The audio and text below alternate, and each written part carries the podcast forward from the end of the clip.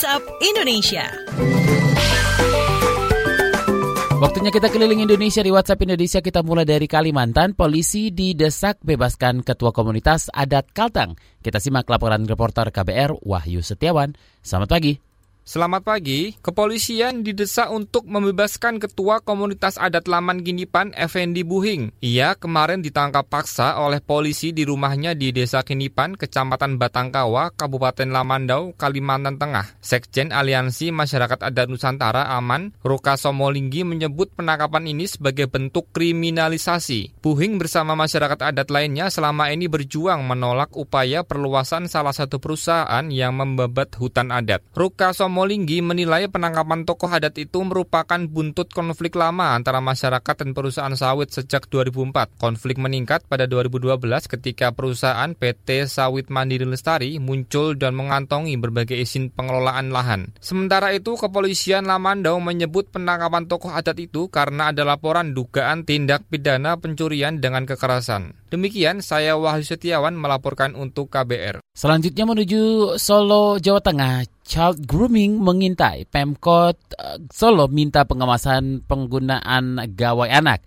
Kita simak kontributor KBR Yuda Satriawan. Selamat pagi. Selamat pagi, pemerintah Kota Solo meminta pengawasan penggunaan gawai pada anak-anak diperketat. Juru bicara Dinas Sosial Pemerintah Kota Solo, Evi Mahanani, mengatakan intensitas penggunaan gawai pada anak-anak di masa pandemi dikhawatirkan dimanfaatkan para pelaku kejahatan di dunia maya. Menurut Evi, orang tua, keluarga, dan lingkungan sekitar harus bersama-sama mencegah anak dari dampak negatif penggunaan gawai, termasuk akses ke media sosial. Salah satu kejahatan dunia maya yang mesti diwaspadai adalah child grooming atau yang merupakan modus kejahatan pelaku pelecehan pelecehan seksual anak. Ada sekitar 90 ribu siswa di Solo yang menjalani belajar dari rumah sejak awal pandemi Maret lalu. Pemerintah Kota Solo juga mencari alternatif pembelajaran daring dari gawai dengan menggunakan siaran radio anak Konata atau radio komunitas anak kota Surakarta. Demikian saya Yuda Satriawan melaporkan untuk KBR. Terakhir kita mampir ke Jawa Timur, Banyuwangi serahkan insentif tenaga kesehatan 3,9 miliar rupiah. Kita simak kontributor KBR Hermawan.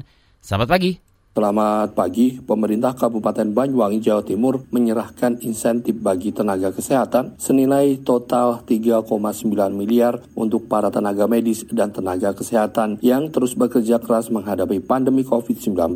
Bupati Banyuwangi Abdullah Zuar Anas mengatakan anggaran 3,9 miliar tersebut merupakan insentif tahap pertama dari APBD Banyuwangi. Pada tahap berikutnya, kata dia disiapkan 10,9 miliar termasuk dari APBN sehingga total sebesar 14,8 miliar untuk dana insentif tenaga kesehatan di Banyuwangi. Kata Anas, dedikasi para tenaga medis dan tenaga kesehatan sangat besar dalam menghadapi pandemi COVID-19. Mereka tidak hanya mengabdi di fasilitas kesehatan, tapi juga berdedikasi membantu penyiapan protokol kesehatan di rumah ibadah, pesantren, rumah makan, hingga destinasi wisata. Demikian dari Banyuwangi, Herman melaporkan untuk KBR. WhatsApp Indonesia.